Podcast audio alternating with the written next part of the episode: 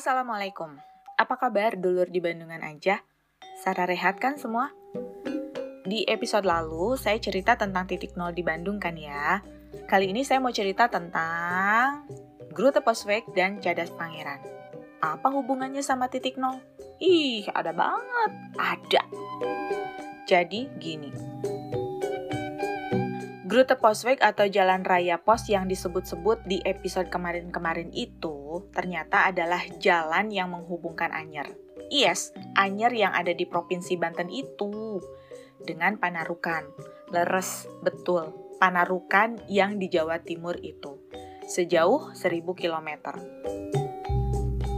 Tentang panjang jalan Grote Posweg yang 1000 km ini sempat saya sebut di adegan Dendels berhayal pas dia berdiri di atas jembatan Cikapundung itu. Masih inget nggak? Nah, nyambung kan sama cerita titik nol? Oke, saya lanjutin ya. Jadi, pembangunan jalan raya itu, menurut sejarah pos dan telekomunikasi yang dikeluarkan pada tahun 1980, diilhami oleh jalan pos raya di zaman Romawi yang terkenal dengan Cursus Publicus yang sekaligus merupakan lembaga perposan pada saat itu. Tahap pertama pembangunan jalan Anyer Batavia dimulai di tahun 1809 dan selesai dalam setahun. Di sepanjang jalan itu terdapat 14 stasiun pos untuk mengganti kuda. Jalan-jalan itu melewati Gambir, terus ke Jatinegara, lalu ke tanah-tanah di Tanjung Timur, kemudian ke Cimanggis, lalu ke Cibinong, sampai Bogor. Rute tersebut merupakan jalan raya lama yang menghubungkan Anyer, Jakarta, dan Bogor. Nah, pembangunan yang paling berat adalah membangun jalan pos dari Bogor, Cianjur, Bandung, sampai Sumedang. Pas melewati Cianjur, jalan pos terhalang Sungai Cisokan dan Sungai Citarum, sehingga harus diseberangi dengan rakit.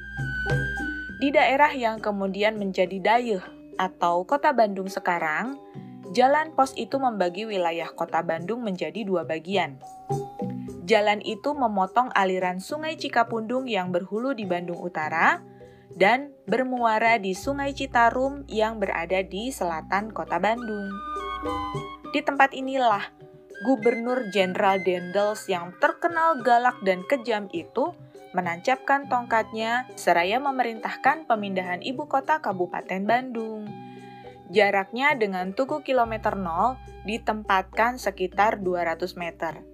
Ingat kan ya adegan Dendels lagi melangkah di atas jembatan sungai Cikapundung sambil berhayal seolah-olah dia tuh Julius Caesar lagi menyeberang sungai Rubicon legendaris itu? Kalau lupa, dengerin lagi. Di episode 2 kemarin. Nah, dari Bandung, pembangunan Grote Postweg ini dilanjutkan sampai ke Sumedang. Iya, jadi niat membangun Grote Postweg ini untuk menghubungkan kota Bandung dengan Sumedang. Ruas jalan ini sekarang sering dilalui kalau kamu mau ke Cirebon dari Bandung lewat Sumedang.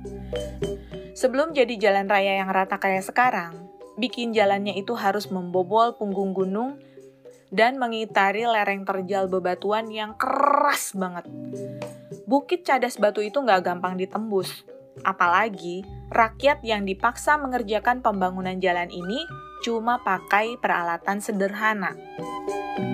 Kayak linggis, belincong, cangkul, dan pahat.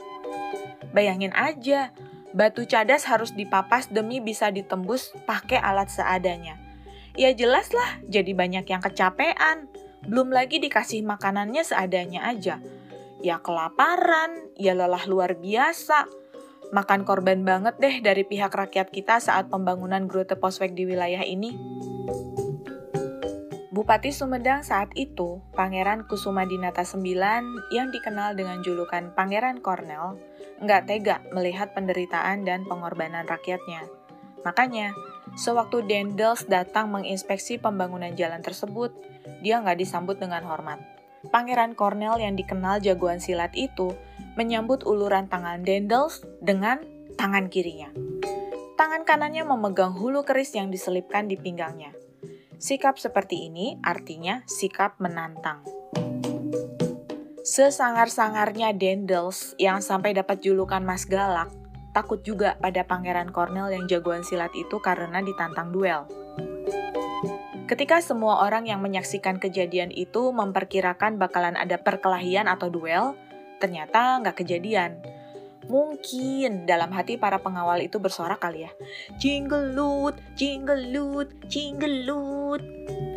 Berkat kejadian itu, Dendel selalu memerintahkan pasukan Zeni untuk membantu rakyat dalam membangun Grute Poswek menggunakan alat-alat berat, sehingga bukit cadas tersebut berhasil ditembus tempat terjadinya pertemuan yang menegangkan antara Dendels dengan Pangeran Cornell itu dinamakan Cadas Pangeran.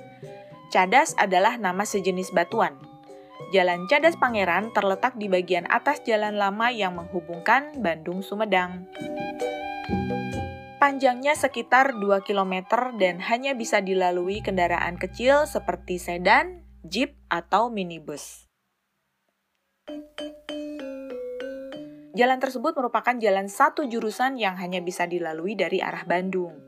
Ini ya, kalau lewat Cadas Pangeran ini, auranya serem-serem gimana gitu. Mungkin karena banyak memakan korban, tapi struktur jalannya juga serem. Sempit dan belokannya tajam-tajam. Nggak boleh ngantuk kalau lagi nyetir di sini. Bahaya banget. Mulut Jalan Cadas Pangeran berada di persimpangan jalan, tempat diletakkannya patung Dendel sedang bersalaman dengan Pangeran Cornell. Di ujung lainnya, terdapat prasasti marmer dengan tulisan berbahasa Belanda. Prasasti tersebut ditempelkan di sisi tebing batu.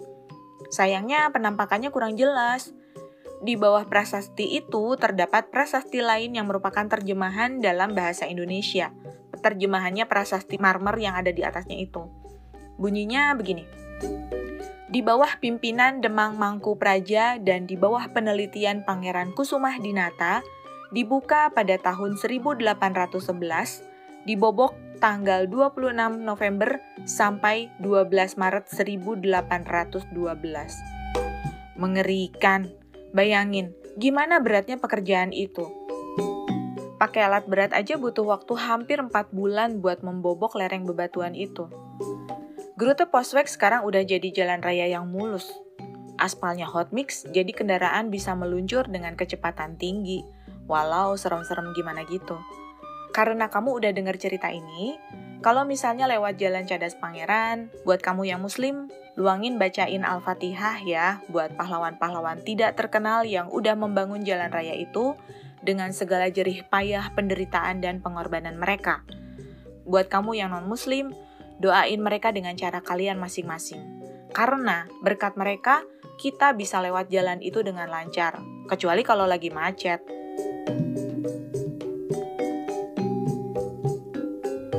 Oke, sekian dulu cerita tentang Grute Poswek dan Cadas Pangeran.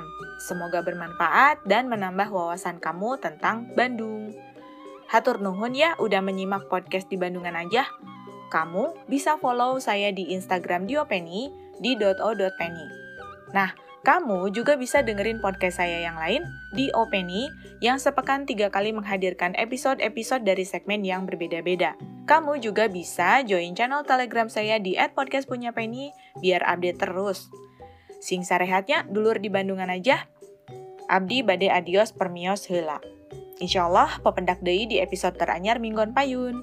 Tetap semangat. Assalamualaikum. Dadah.